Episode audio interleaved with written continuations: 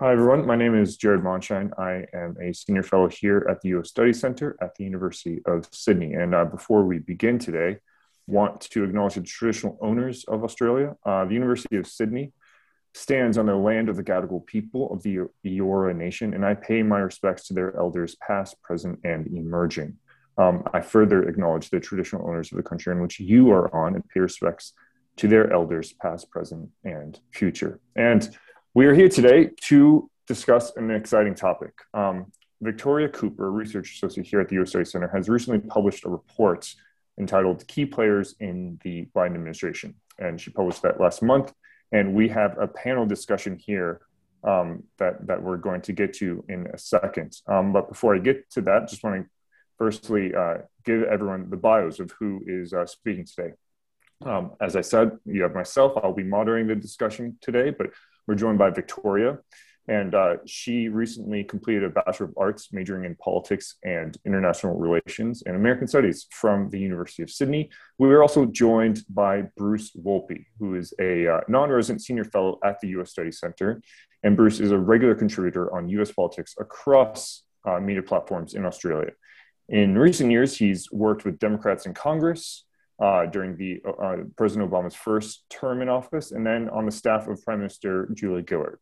Uh, he also served as the former uh, Prime Minister's chief of staff. And uh, so that is the formal bios, but I just informally, I'll say Victoria joined the U.S. Study Center three months ago today and has been an excellent um, addition to the team. And uh, Bruce Wolpe is uh, literally the, the top expert in the country on uh, U.S. politics, especially related to uh, Congress. And so we are really uh, lucky to have both of them here today. Um, we want to get to the substance of today about um, key players in the Biden administration, but given the news that that really um, that that awoken a lot of us uh, uh, nerds about U.S. politics, myself included, uh, that happened overnight. We want to quickly just talk about that and the uh, Biden Putin summit. So I'll first go to Bruce um, to give us a, a quick uh, overview of what, what he saw were key takeaways from that.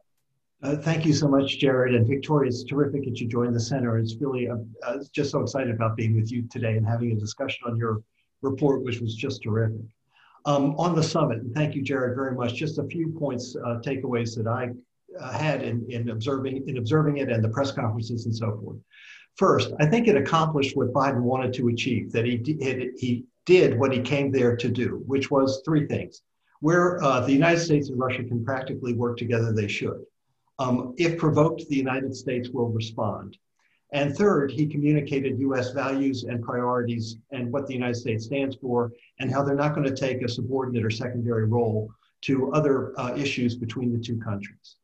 Uh, so for Putin, what did he get? Uh, he could get a clear reading on Biden, how strong and resolute Biden is. I mean, uh, uh, Putin, they're both reading each other.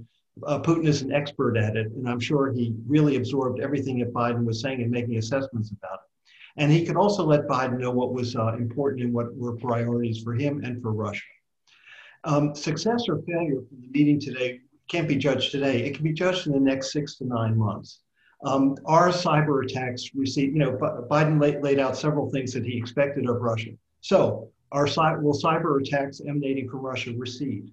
Is Ukraine less threatened?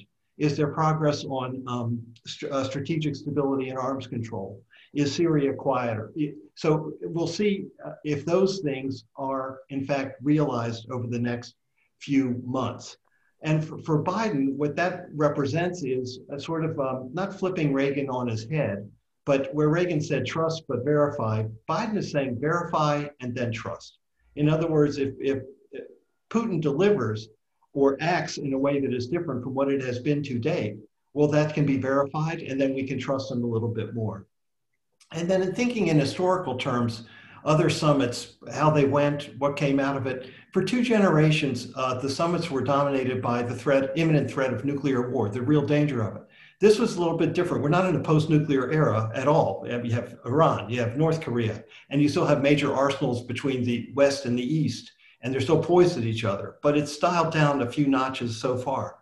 But uh, in thinking about, so it's not Reagan and Gorbachev, and, and it's not um, Bush and uh, seeing the emergence of uh, the uh, Yeltsin or Clinton and Yeltsin. it, it's, it's a different generation.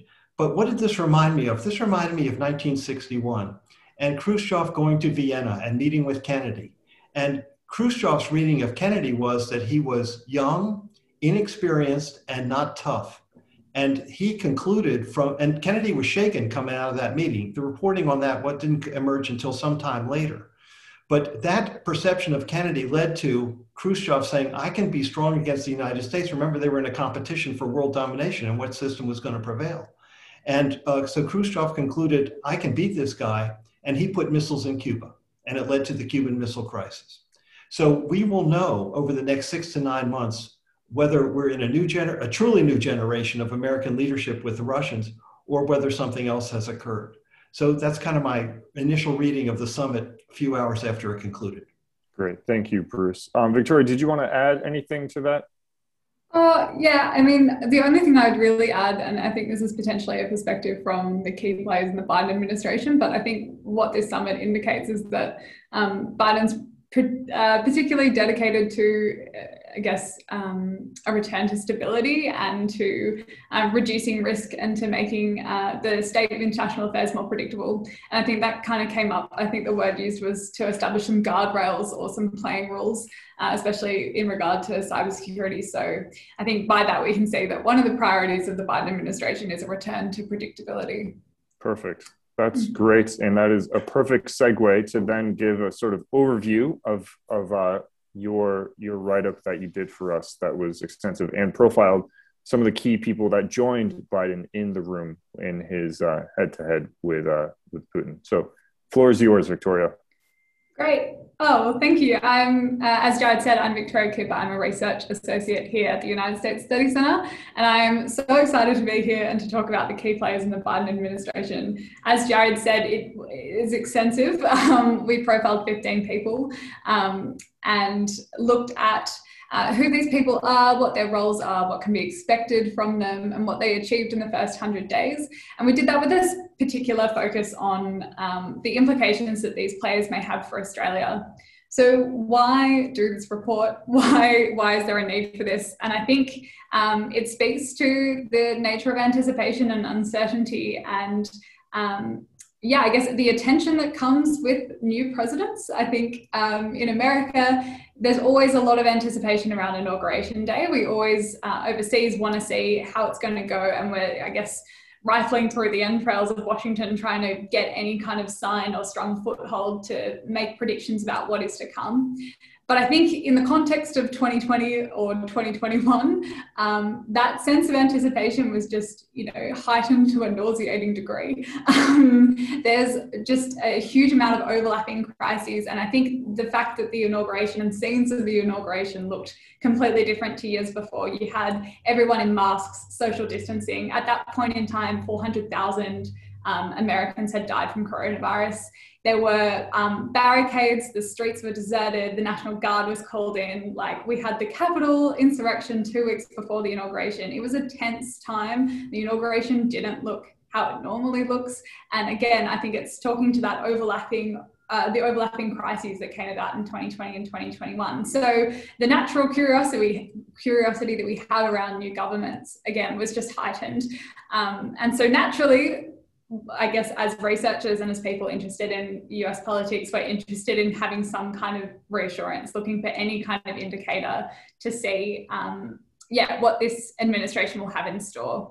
And I think when it comes to finding those indicators and to having those markers um, that make, I guess, American politics more predictable for the rest of us, um, I once read in an Elizabeth Warren op ed for the New York Times, although I'm sure she didn't coin the term. Um, she said, personnel is policy, uh, which distills the idea that the staffers um, that the president appoints and gets Senate approval, I guess, is an expression of the president himself. And I mean, it, you only have to look at, I guess, um, Hillary Clinton and Obama's administration or Henry Kissinger or um, Colin Powell to see how important government staffers are to a president and especially a president's legacy. And let's not forget Biden ran for president three times. So I think he's quite, uh, I guess, concerned with his legacy and what how he will be remembered. So in terms of the people he's going to install to give him advice, and to uh, the people he's going to entrust with a huge amount of power. That's going to be a big expression of who he is and the identity of his administration and the spirit of his leadership. So, considering that personnel is policy, that's why I chose to look at the key players in the Biden administration in order to make predictions about what we can expect in the next 100 days and the 100 after that. And we're at about almost 150, I think, as of today. Um, so, doing that report, I guess I came across three key ideas um, and three key takeaways about my impressions of what we can expect from the Biden administration. So the first is that this team is a highly experienced team. It's a highly trusted team. The second is that this um, the administration, the advisors, the cabinet members are quite politically palatable. And the third is that it's a diverse ca- cabinet. So I'll talk about these three observations and then hopefully we can dig into them more with a bit more discussion. And I'm excited to hear what Bruce um, has to say about his impressions of the cabinet as well. So I'll start with the first one. My first observation was that these are highly experienced and highly trusted people. The uh, Biden administration now, many of the cabinet or the key cabinet roles at least being confirmed with the outstanding being the um, the OMB. Um, the cabinet members have a huge amount of experience at the top levels of law, public service, the military. You know, you have a four-star general uh, secretary of defense, Lloyd Austin. Um, Janet Yellen is the first person to serve in all three of the major economic bodies. Um, these are highly, highly experienced people, and not just in their own fields and in their own right, but also in Washington. So 95% of Biden's cabinet has previous Washington experience, and that's compared with 68% of Obama's team. And of the people I profiled, 14 out of 15 of them have previous experience in another administration. And several of them actually worked next to or alongside Biden himself. So you've got Ron Klain served as Biden's chief of staff um, when he was vice president. Tony Blinken also served as the national security advisor to the vice president when Biden was vice president, and Ely Ratner um, as deputy national security advisor at the same time. Yeah. So um, these people are working alongside Biden. They're they have a huge sense of trust, especially uh, Ron Klain worked with Biden during um, the GFC and the uh, Recovery Act of 2009, and they delivered over 100,000 projects. Like that is a close working relationship. So there's a huge amount of trust between Biden and his appointments. But why does that matter? I think there's two observations to make there. One is that Biden is making policy at pace. Uh, he needs people with bureaucratic prowess who are highly experienced, who know the halls, uh, in order to make that policy and to make that policy quickly. Um, and that's due to not only uh, the nature of the crises around the time, you know, having to implement uh, stimulus packages for the coronavirus, for example, and address the multiple crises that are unfolding in America at the moment. But it's also because Biden sees himself as a transformational president. He sees himself as an unprecedented leader in an unprecedented time. And so, um, because of that, he's looking to make not only legislative change, but transformative legislative change. And he needs people that can provide sound and well informed advice in order to make that change and for that change to be effective. Um, and I think the second thing, and the second reason why it's good to have highly experienced people in your team is that. Uh, I guess internationally, it's reassuring for your international allies to be working with people you've worked with before. So, people like John Kerry and Kurt Campbell. I guess there's a sense of continuity, and that's essential. We can rebuild that international trust quite quickly. The second observation I made about the cabinet on the whole is that the people that Biden has nominated are politically palatable. They're moderate people in both their personality and their politics. Um, they're not wed to a particular brand of democratic politics. There's no real controversial names in the mix. I think the fact that John Kerry is the only household name is quite intentional. Um, the uh, you know it's it's the idea that uh, these are hardworking bureaucrats who have, you know, been working in the background, getting that experience, and not so much making a name for themselves. I think that puts a spotlight on policy um, and on getting the job done rather than infighting or the team of rivals that we saw under the Obama administration. Um, and I guess the the level of moderation and uh, the political palatability, I guess, of the people that Biden has appointed uh, is evident. They were praised upon their appointment. Uh, you can also see in the Senate approval ratings that um, there was, on the most part, majority support for the people that Biden nominated. and even Katherine Tai had unanimous uh, sorry, unanimous support. So why does that matter? Again, I think there are a few things here. One is that Biden worked in the Senate for 30 years. He was vice president, oh, over 30 years even. He was vice president for eight. He ran for office three times. He's an incredibly experienced person. And one of the, I guess, hallmarks of his career as well was that he um, was known as a closer. And a lot of the, uh, um, and a deal maker, and a lot of the commentaries coming out call him a negotiator in chief, is the idea that he is a great negotiator and he gets policy over the line. And so for him to have politically agreeable people working on with him on his team helps him get that policy over the line, helps him close those deals that he needs to make in order to be a transformational president. I think as well, it puts policy squarely in focus uh, he doesn't want his appointees to get caught up in, I guess, the politics. He's incredibly pragmatic. So by having people that can get along with other people and coalesce support for legislation, um, serves his purpose and serves the pace of policy um, that I was talking about before. I think the last thing is that Biden is truly committed to unity. Uh, he said the word unity a dizzying amount of times in his inauguration speech. Um, and so, yeah, and he, he said, uh, one of the quotes, I think he said, you know, we need to end this uncivil war. And I think instead of driving a wedge between people and between Democrats and Republicans, he's instead extending a hand by offering um, more negotiation and by having a team of people who are also open to that negotiation. Um, and on my final point uh, is that this cabinet is highly diverse. It's very hard to avoid that. It's made a lot of headlines. Um, it is a history-making cabinet, and that delivers on one of Biden's key cabinet, uh, sorry, campaign promises.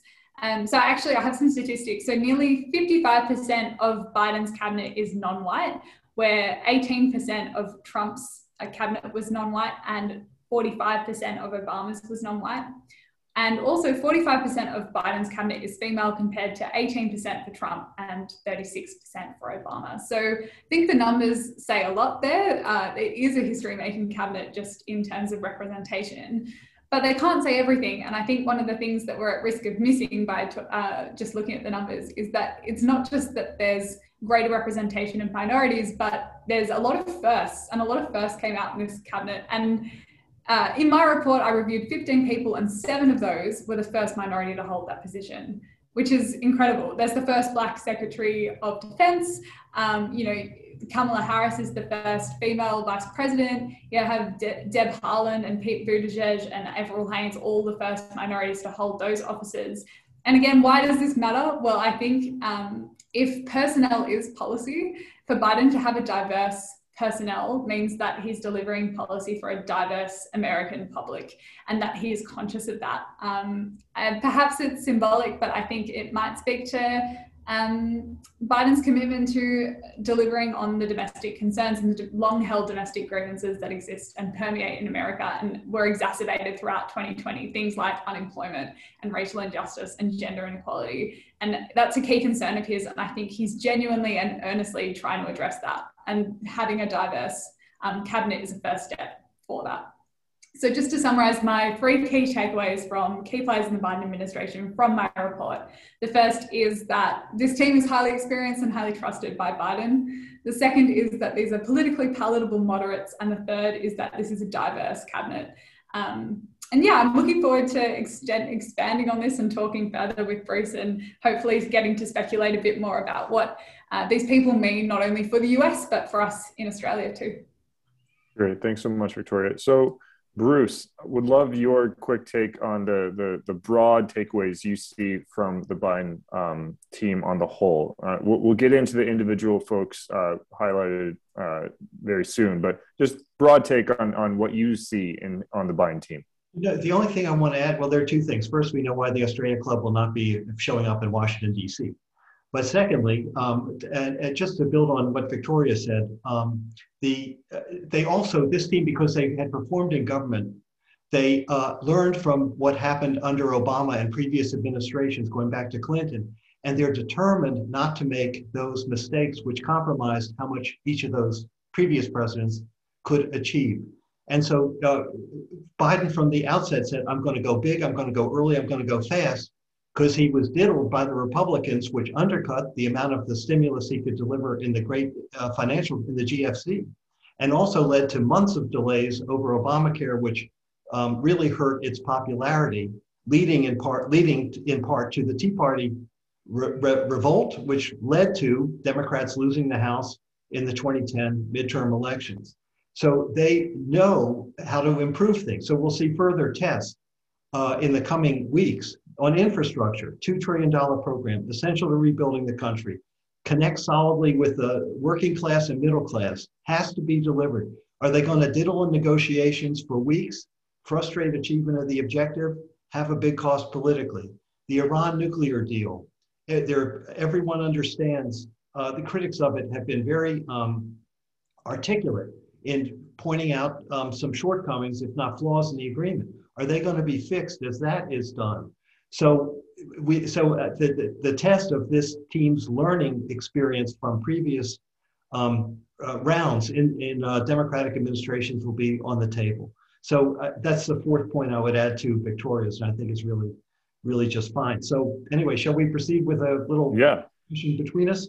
Great, thank you. Um, I just wanted to maybe right now get down to the the nitty gritty and one thing I want to highlight is, you know, there have been plenty of profiles of the um, Tony Blinken, Jake Sullivan types, but maybe if we could start with highlighting some of the key lesser known folks. Um, I think from my from my perspective, someone like Brian Deese, um, the National Economic Council, he is really implementing some of the, these uh, really unprecedented uh, in, in scope and ambition uh, plans that the Biden administration has. So maybe if you could just give us like some names like that, Victoria, and what, what you think they mean, and uh, then we can uh, continue talking from there. If I may, I'd add to that list Cecilia Rouse at OMB, Katherine Tai at USTR. So they're in, they're in power, and but we don't know very much about them.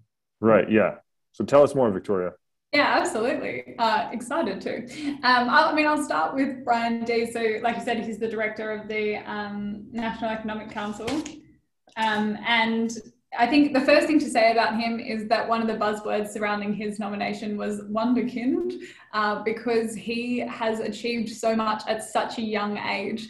Um, he first came into um, Washington at the age of 31 and assisted in the auto bailout as his first task. And that's when he earned himself that title of Wunderkind um, because he did such a good job. And one of the things he was credited for during the auto bailout was emphasizing the human stakes of liquidating those um, car manufacturing companies. So um, that's been one of the, I guess, hallmarks of his contribution and uh, of the commentaries coming around is that he does emphasize human stakes and he is particularly interested in industry change. And considering as well that in his background um, outside of Washington, he was the head of sustainable investing at BlackRock. Um, so he's very interested in uh, creating, I guess, a green economic revolution or at least a green industrial revolution. And his experience, uh, not only at sustainable investing in BlackRock, but also negotiating the Paris Agreement.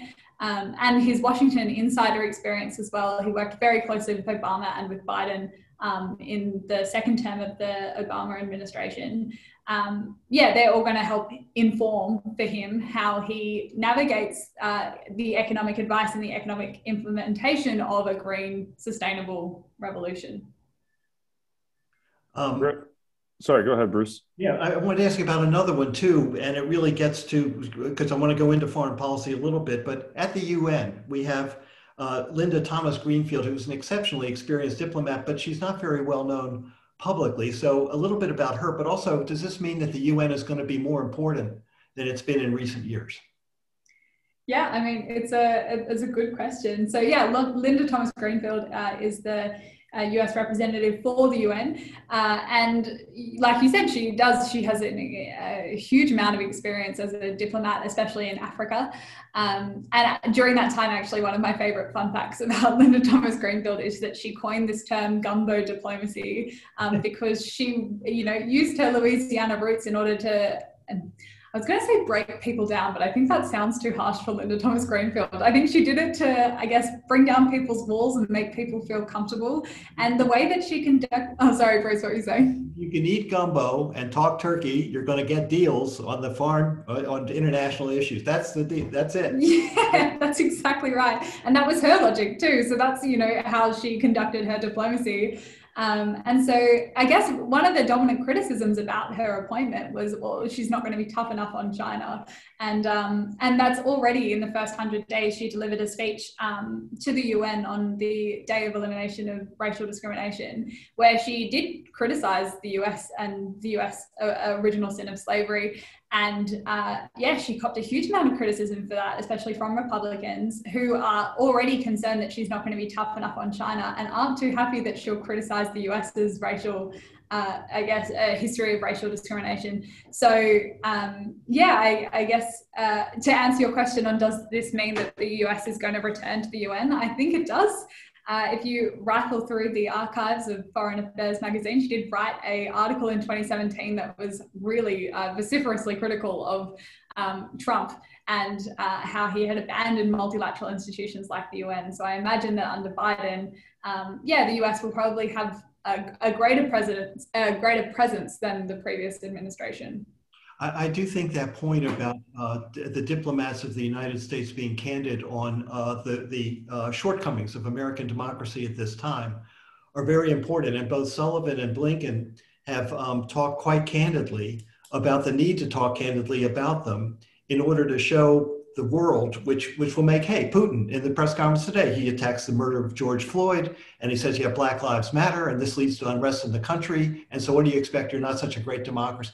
So the the antidote to that is to say we are dealing with this because we know it, and we still want to get to a much better place than any of these authoritarian regimes are going to deliver. So I think that was, I think you're right.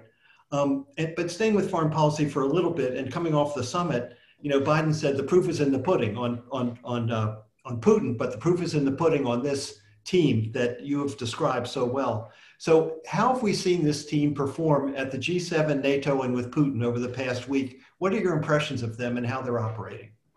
Yeah, I mean, uh, yeah, it's one of those things where I think the administration is continuing to prove itself. Um, and, you know, the more time moves on, the more we have a better impression of not only what we can expect from this administration, but um, I guess what we can expect from Biden's presidency on the whole. Um, and so to come to your question about Europe, uh, I think, or and even maybe more of a reflection in the last uh, well, 150 days, uh, with this summit being kind of a, a, a pinnacle of it all, um, is that uh, yeah, I think uh, the foreign affairs players they want to return to a rules-based order. They want to return to stability and predictability. Uh, I think they they have put a huge amount of emphasis on alliance on alliances and shoring up alliances. And i mean that's great news for australia. Um, but they they have and they they've they're also tactfully firm i would say. So it's not the hands-off approach we saw in the previous administration but there is i guess a sense of firmness and strength that's coming across. And um, Biden, one of the things that he said in reflection of his meeting with Putin was, you know, this is all within our self interest. And he often talks about naked self interest, and that's kind of his demonstration of strength. And while they're active in foreign affairs and they're active in these multilateral institutions, I think they're also cautious of overreach.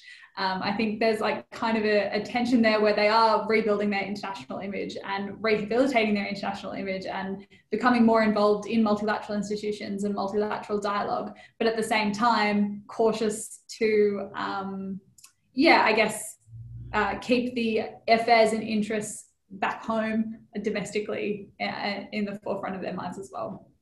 I'm curious about um, your sense of their bandwidth um, in two respects uh, they are dealing with a lot of world issues. I mean, just moving from the G7 to NATO to the EU is huge, and then Putin, and then you have China, and then things are up between Israel and Gaza, and dealing with that. Do they have the bandwidth to deal with that? That number one, and then number two, uh, they've wanted clearly to show that China is the number one issue. Yes, what are the top five issues? Four or five issues. It's China, it's Russia, it's Iran, North Korea, and then uh, economic and other security stuff. So they wanted to, you know, China being the top do they have the bandwidth to um, make China uh, the uh, prime priority for US foreign policy and get the attention? Are they going to be dragged back down into Europe and the Middle East? Are they going to have primacy with China? Yeah, I mean, that is the question. And it's one of those things where only time will tell. I think the intention's there in a way that perhaps it wasn't there before. I, you know, if you look just numerically at the number of national security staff that are China hawks and that are like very concerned with China, um, it's a, you know, in number, it's only ever been um, comparable to a Middle East focus. So I guess there is a very intentional pivot to China and pivot to Asia in um, Biden's national security, foreign policy priorities, and strategic priorities. Um, in, in terms of can they not get distracted, I think that's a, a, a, question where truly only time will tell. But I think Biden may have survived his first test with Gaza earlier in May. Uh, you know, and potentially I would add, I mean, China, I think, is a, definitely one of uh, the administration's top priorities. It's indisputable. Um, but I think and it's rivaled with uh, what I think is baked into the administration, which is a foreign policy for the middle class, which is that idea that you know you measure the the value and the importance of foreign uh, issues in foreign affairs by the impact or the tangible impact they will have for Americans back home. And I think that's again reflective of the context of the coronavirus and the Capitol Hill riots. You know, America is deeply bruised, and there's a huge amount of division that requires attention. And so, as much as Biden does need to act act and interact internationally. I think there's also a big emphasis amongst the administration to take care of issues at home.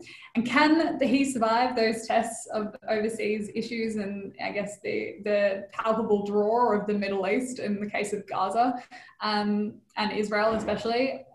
I guess time will tell, but I think the intention and the fervor of, um, yeah, his dedication to that uh, is there. Yeah. Thank you very much. Um, I also think what we saw with um, in the lead up to the Putin summit today, we're going to see with China. In other words, there's a roll up of all the allies coming together under American leadership with a common agenda, common objectives, common priorities, and bringing those to Putin through Biden.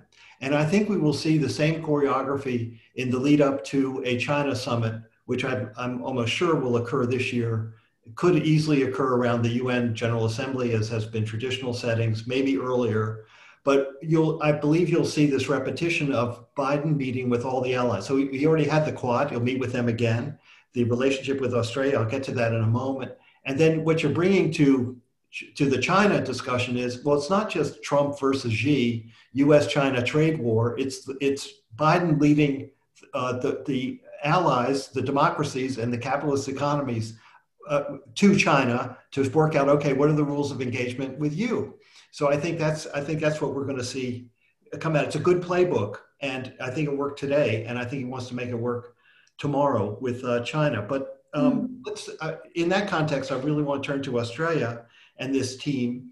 The overall message so far to Australia has been we have an unbreakable alliance. That's uh, Tony Blinken said that. And Kurt Campbell, of course, uh, the dear friend of this country, said we will not leave you on the playing field. So, how do you see this team's interactions with Australia, the depth of it, and where it can go in the uh, in this presidency? Yeah, I mean that's the million dollar question I think, and it's what we're at the center we're working towards thinking about is you know what does this administration truly mean for Australia? I think there's a couple of indicators. I think one of them again is the fact that he is stocking his national security team with China hawks and people that are concerned with where uh, oh, I mean, uh, the the rise of China and competing with China, and I think as well as we've been touching on, there's a uh, a much bigger emphasis on working multilaterally with other countries and especially with alliances. And like you were saying, there's strategy in going to uh, the G7 and NATO before meeting with Putin, and perhaps we'll see that again um, with China. Uh, and you know, as it's already been happening, I think um, I think it was Kathleen Hicks, who's the Deputy uh, Secretary of Defence, um, has said, and and Ely Ratner as well, that you know, in order to our one asymmetric advantage as the US when it comes to China is that we have alliances that China doesn't. And so I think there are strength, there is a huge amount of strength in those alliances, and especially the US's alliance with Australia. And so in terms of uh, helping us cope with China and with uh, economic coercion. How you know how is the us going to interact and assist us? Well you're right like there's a lot of rhetorical focus. Actually i have a good quote from sullivan um, which he said at the anchorage summit which i mean notoriously i think one of the takeaways was that there was way more uh, sparring um, over you know a bit of tit for tat it's like well you have these human rights abuses oh well you have these. I'm like so i think there was a, a lot of that uh, verbal warfare if anything. Um, but at that summit or after that summit sullivan said um, the Australian people have made great sacrifices to protect freedom and democracy around the world. As we have for a century, America will stand shoulder to shoulder with our ally and with uh, and rally fellow democracies to advance our shared security, prosperity, and values. I think that's quite telling. Uh, I think the sentiment and the cushiness is there, but there's also tension, and one of those key points of tension is climate change. Um, and the fact that Australia is a bit of a laggard on climate change, and we've been called out for that. Um, John Kerry, the US presidential envoy for climate change, has said, oh, well, I mean, it's quite passive, but he did say, oh, there's differences. And we have been, uh, I guess, poked and prodded to adopt more ambitious climate targets. And perhaps that'll be a point of tension um, in our alliance. But uh, in terms of China, I think, uh, yeah, the intention and at least the rhetorical focus on supporting one another and supporting allies is is there. I agree, and uh, but with uh, Kerry, I mean, uh, I've been saying for some time, uh, there's nothing that Prime Minister Morrison can say that'll stop John Kerry from taking a quicker step. Nothing. And so mm-hmm. then the question is, how difficult do you think uh, Kerry and the president are going to make are going to make it for Australia, as long as we're short of the objective goals that have been set by every other Western ally? Yeah, I mean, it's I yeah, I, it's it's a good question. I think in some ways, I think there's a lot of huffing and puffing, but in terms of actual damage, there's not that much there. So, for example, like a, a carbon border adjustment tax would be quite punishing for Australia, um, but those I guess, international market forces aren't being pushed for by the US Trade Representative Katherine Tai or um, John Kerry, for example. In fact, he called that the last resort. And same with an international uh, emissions cap and trade system. Again, something Kerry has called the last resort. Um, and so I think there is a lot of huffing and puffing, but in terms of actually incentivizing Australia to adopt more ambitious targets or uh, punishing Australia for not adopting more ambitious targets, it doesn't really seem to be there. Um, so I, I, get time will tell, uh, but uh, as for now at least, I don't think that um, yeah it'll damage our reputation. Like you know, I think yeah we're we're an important alliance, and I don't know if uh, inaction on climate change is enough to wear us down. Uh, I agree with you. I find it very hard to believe that um, President Biden would embarrass Prime Minister Morrison in any direct way on Australia's climate policy. That it, that's mm-hmm. not the person that he is. That's not how he operates. So I do think, you know, there, I don't think there's any threat at all to the relationship. I think this is a question. I think I think what, what Biden says to Morrison is, well, you figure it out. This is your problem. This is where we're going. So you just figure it out. And yeah, this, exactly. System we'll figure it out. So mm. it seems a bit more like yeah, it's it's more of a like, and perhaps even mimicking the rhetoric from um, the Putin summit is something Biden was like, you know, we're trying to help you help yourself. You know, that kind of like we're establishing rules and like you know we're help we're guiding you towards helping yourself. I think it's the same approach with australia. It's like they're moving uh, key industries towards renewable energy. And i think biden's like oh come on we don't we don't want you to miss the boat. Like you know come along too but it's ultimately on you to make that decision. Yeah. Um, just turning back to covid you know for a moment um, uh, the, the you just have to be impressed uh, coming off the disaster of 2020 the recovery of 2021 and the vaccination program and how effective it is. I mean, um, how has this affected? Has this affected U.S.'s America's international standing and approval rating? And what message does this send to Australia um, as you look as you see it? Yeah, I I think you're completely right. Like you, you have to be impressed. The turnaround is so immense, and that's I, perhaps one of the surprising things about time at the moment is you know it has been less than 150 days since Biden came to office, but the change, and especially the change with coronavirus, is just you know unbelievable. I, I actually um, in our center-wide newsletter, um, our uh, uh, resident data analyst found that 60% uh, of uh, the American public approves of how Biden has handled the pandemic, which is higher than his overall approval rating. So it seems like you know his handling of coronavirus is actually driving his approval at home, but overseas as well. It's yeah, I think the change in the reception to America is dramatic, and I think there are they Pew Research Institute has released um, statistics. I think uh, looking at how uh, America has been received overseas and how Biden has helped re- rehabilitate, I guess, the credibility of America. And I, you know, it the death toll surpassed 600,000 deaths from coronavirus this week. Um, but in terms of slowdown, that's a much slower pace than it was last year. So I think yeah, he's doing wonders in terms of rehabilitating his international image. And I, I think another important thing that he's done as part of his, uh, you know, not just, uh, I guess, facilitate a successful vaccine rollout, but he's also really stressed the importance of reinstating science and listening to science and listening to experts. And I think, uh, you know, to bring it back to key players in the Biden administration, um, I think his chief of staff, Ron Klain, you know, he was the Ebola czar uh, in 2014 to handle the um, Ebola virus um, outbreak. And I think he's been quite instrumental in pushing for, you know, let's defer to experts, let's defer to experts, let's defer to the science. And that's been um, very instrumental in, I guess, yeah, like uh, rehabilitating the um, credibility of America in its pandemic response. Great. Uh, two more questions before we get to uh, comments from our audience. Uh, first, the vice president. Um, how has the team in worked with her and integrated her into the work of the president and uh, the responsibility she's been given and, um, and, and how effective that is, how effective that is working? So your impressions on that would be most helpful. Yeah, again, a very good question. I think um, I find this dynamic really interesting considering that Biden was a vice president himself for eight years. Um, and something that he's done, or at least popular commentaries have jumped on that he's done, is he's kind of handballed all the really difficult tasks Kamala. Um, the, the border crisis in the South, um, you know, as, as, as one of those examples, you know, I, I do find the, the dynamic interesting in how, uh, I guess, yeah, she's she's been asked to deal with some very uh, touchy and difficult issues.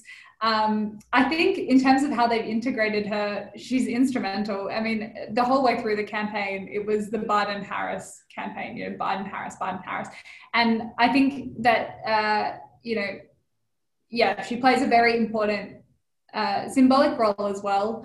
Um, in terms of, and you know, I talked about diversity before, but I think it's hard to understate how that has led to a real shift in, you know, perhaps even the mainstream media that they go to first to provide comments and the way that um, the way that she's approached policy. Um, I think she's doing that with a real um, reflection on her lived experience as a woman and a woman of color. And, you know, when she's dealing with difficult and sticky issues that are really touch sensitive, um, for her to be, uh, yeah, in that role is uh, helpful, I think, because it makes her more cognizant or uh, considerate of how those dynamics are playing out in those conflicts. Um, yeah, I, I mean, I'd be interested for your two cents on that, actually, Bruce. What do you What do you think? Well, from the beginning, I've been uh, I thought it's been very interesting. She's at every meeting, at his side, in every public presentation. Um, she is the last person in the room by uh, statements that both of them have made before, like the Afghanistan decision are made. And um, uh, and I think you're right that um, he has uh, it is the president's prerogative as to what to give to the vice president. And he said, okay, I think she really wanted voting rights. Uh, if you look at her, mm. absolutely central to uh, her what she cares about um, a hell of a lot. Uh, on uh, the border, no one wants a border, but it but it, it is a sure it's a test, but it, it's a job that has to be done, and she's doing it. Mm. so I think the question will be over time are they going to have a, re- a really close relationship? I felt that Obama and Biden had a very close relationship. And I think um, she has the absolute potential to have that with President Biden. Uh, so it will not be uh, Kennedy and Johnson, and it will not be Nixon and Agnew, and it will not be so. I, Trump I, and Pence. All the, yeah. all the potentials there, and I, I, don't sense any jealousies from the staff at all. In other words, where the, the president's staff is out to outrun or get the vice president's staff so far. Yeah. So pretty good. Yeah, what? that's exactly right. I mean, sorry, sorry to interrupt, but yeah, no, I think that is one of the big points of contrast is that Obama did have a team of rivals, and a lot of Biden's team was on that team of rivals. But I think the the shift is different, the priority is different, the focus is let's churn out policy, let's churn out good policy fast. That's yeah, right. exactly. Um, last question before some comments. Uh, let's talk about the culture. Your impressions of the culture of the Biden shop why is this team so disciplined? I mean, they are, you know, there are no leaks. Uh, they are loyal. There is not a bad word that comes out from uh, those around the president. There's nothing like what, well, I mean, Trump is in a world of his own, but there's nothing that, that like has happened in previous administrations. They, they seem very professional, happy, doing their jobs, loyal to the president, executing. I mean, if you, you know, just look at the press, I've been following the press briefings on this trip and uh, how Jen Psaki operates and comports herself. it's really something. So, mm-hmm. what are your impressions of it and why that is? And do you see any problems arising from this, the culture of the staff? Yeah, I mean, why is it that why is that the case? Well, I mean, like maybe two things. I think one is they can't afford it. They can't afford the you know the slips and um, any kind of extra fanfare. They they really truly have a job. You know, I can't emphasize enough the crisis. They have a job to do. They need to churn out policy, and I think that's a a position that's you know, uh, championed by Biden is that he you know doesn't he doesn't need the attention to be on the people he needs it to be on the policies and he needs the people the American people rather to trust that he can implement good policy and that it's to I guess restore stability and to not have another crisis be a crisis on the hill you know he needs or a crisis in the White House he needs um, as much stability as possible. Um, and, you know, I think the other thing is that he has just been so intentional in who he has appointed. Like I said, he has appointed incredibly moderate people, both in personality and in policy. Um, and I think, like, even you can look at the example of um, Neera Tanden, who uh, was, uh, you know, nominated for the OMB and didn't receive the position.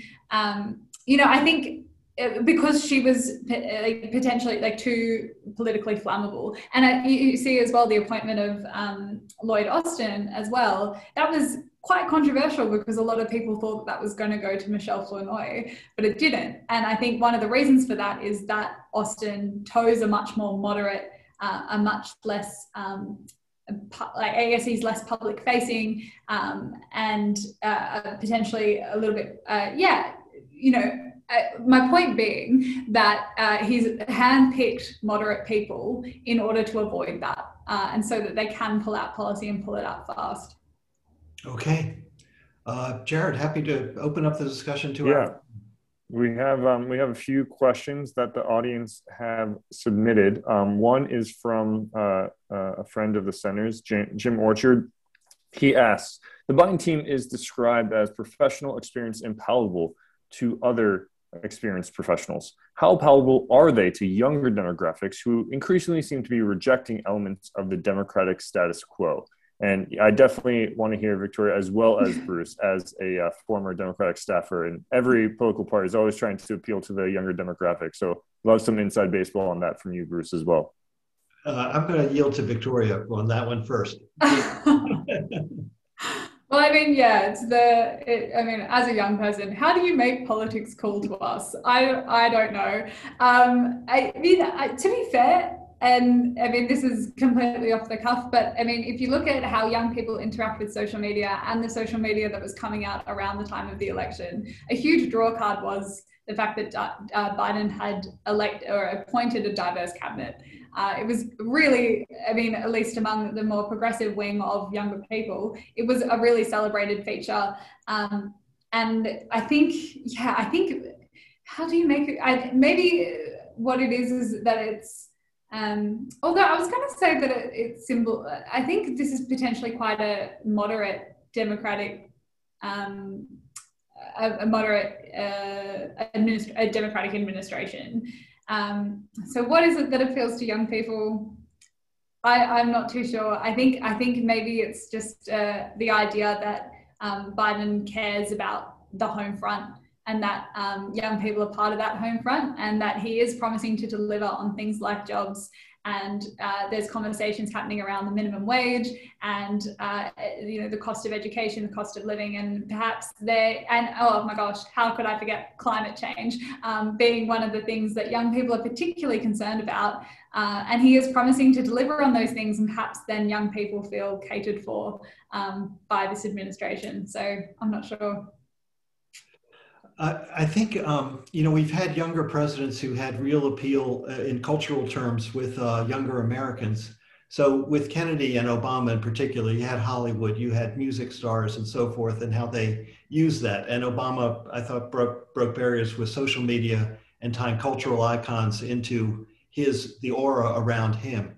Uh, I, but the country has been through terrible trauma 600,000 dead of young people, many of their uncles and aunts and grandparents died, and others sick. And there's been a profound change in work, a profound change in outlook, in the economy. And so, as long as Uncle Joe is delivering the opportunities for their generation, then I think there's hope and trust. So I think it can so it can either be cemented or it can go bust and mm-hmm. and that's why the next year is really really crucial. But i i won't pretend to be a spokesperson for anyone under 30 maybe even 50 but that's it. You can always be a great spokesperson i wear aviator glasses once in a while okay?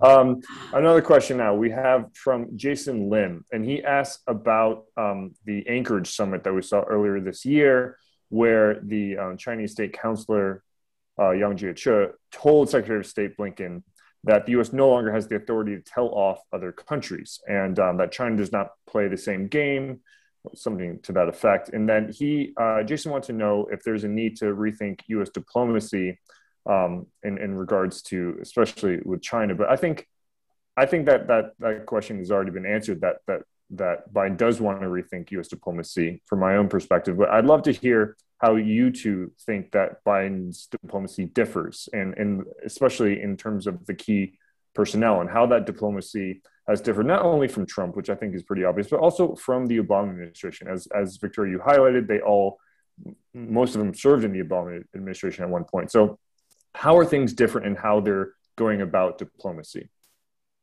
Hmm. Uh, I think I, I, think the first thing I'd say on this is that a line that's getting thrown around when it comes to diplomacy quite a lot is a humble reentry. And I think we touched on that a little bit by saying that you know the America American diplomats are being a bit more self-critical and trying to, I guess, pour a bit of water over the criticisms that could come about um, from other countries, saying, "Hey, like look in your own backyard, you've still got issues to work on." Um, and my second point on that is that I think America is looking in its own backyard a lot more, and that that's completely changed its approach to diplomacy. It is measured now by the impact it will have on uh, domestic issues at home um, and the the crises unfolding at home. Um, yeah, I'm, I think that's probably where diplomacy is heading under the administration, other than its obvious preeminent return. Um, I don't know, Bruce, what do you, what do you think? No, I think it, uh, it covers it exactly exactly right. Great. Um, another question we have is from James Chen, um, who makes a very interesting uh, uh, point. He says, What do you make of the critique that the administration's handpicking of moderates is indicative of its unwillingness to work towards lasting substantive change? I think there's an interesting premise to that question, but I'd love to hear what the two of you think on that one. Oh, I'd like to come, out, come in on that first. Um, it, the packaging is different, but the substance is really far to the left of anything that's been presented by a Democratic president since Franklin Roosevelt. So don't, uh, don't let uh, a, kindly 78 year old gentleman, you know, fool you. And, uh, and the Republicans will certainly go after the radical socialist Biden agenda. But the, but the reason why it's worked, and it is, I mean, the, what was passed in the uh, stimulus pandemic package on uh, middle class income security and child payments uh, unprecedented and it will reduce child poverty by 50% in one stroke. You know that this has happened so quickly. And uh, the ambitions on climate and so forth are the same. So uh, what why it's working is people understand it was the pandemic that opened up the, the pandora's box of what is so fundamentally wrong with the country and this is the chance to fix it. Because we all agree this is a problem. That's where the political um, benefits are coming in of you know 60 65 70% support for the substance of the program. Just take the politics out of it. And so it's meeting a need. Everyone understands they're half a step away from catastrophe on health. They're, they're, uh, the infrastructure around them is not working. They do not have affordable broadband. The schools are falling apart and they're living in a polluted environment. I mean in texas when there's a storm and it knocks out the electrical grid and people have to melt snow to flush their toilets in Texas. I mean, give me a break. So, I mean, and that people get it, and and and that's why it's working.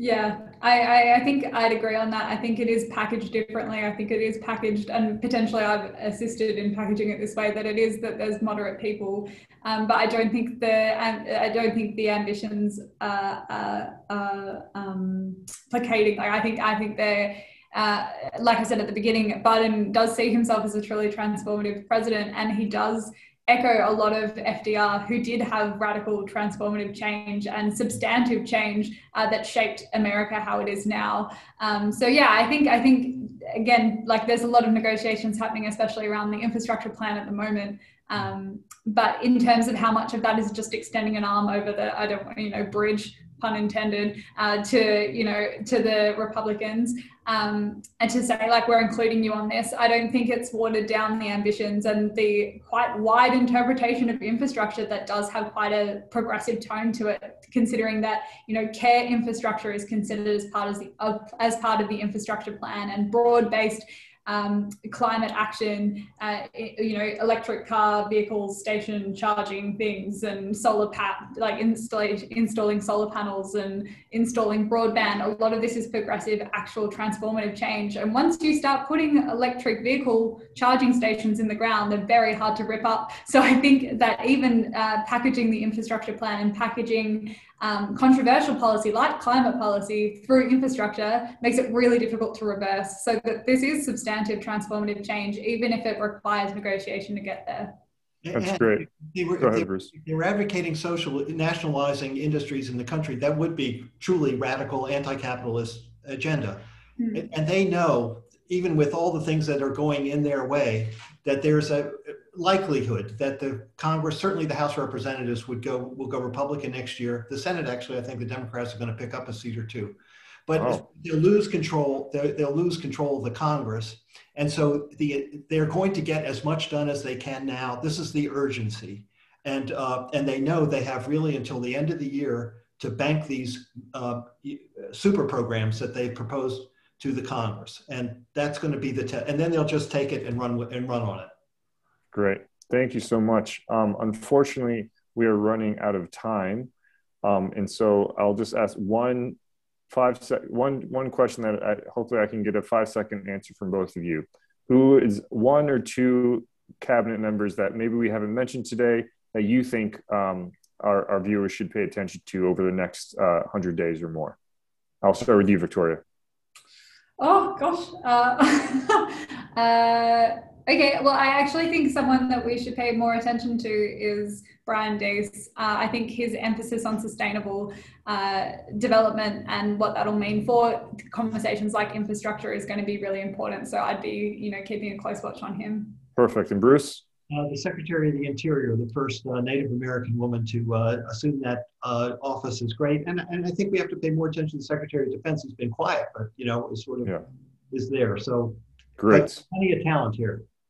Thank you so much. We are at the top of the hour, so I will have to close this up for now. Um, this has been a fantastic uh, conversation, and we are going to have another webinar uh, this month. On the 29th of June, we are going to have a, another edition of the NATO Expert Talk Series, Outcomes of the NATO Brussels Summit with the NATO Deputy Assistant Secretary General for Political Affairs and Security Policy.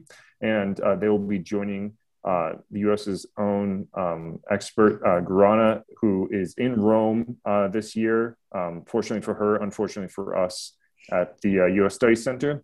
Um, and then I also want to just close out and thank the team supporting us today, including um, Sarah, uh, Janine, Mari, Suze, and Taylor, who uh, make these webinars run so smoothly. And this would not have been possible without their help. Thanks so much, everyone, and see you later this month.